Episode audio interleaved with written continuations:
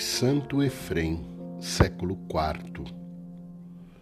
O nascer do sol indica aos mortais o início dos seus trabalhos. A morada da nossa alma, para que nela permaneça o esplendor daquele dia que não conhece fim. Concedei, Senhor, que contemplemos em nós mesmos a vida da ressurreição e que nada consiga afastar o nosso espírito de vossas alegrias.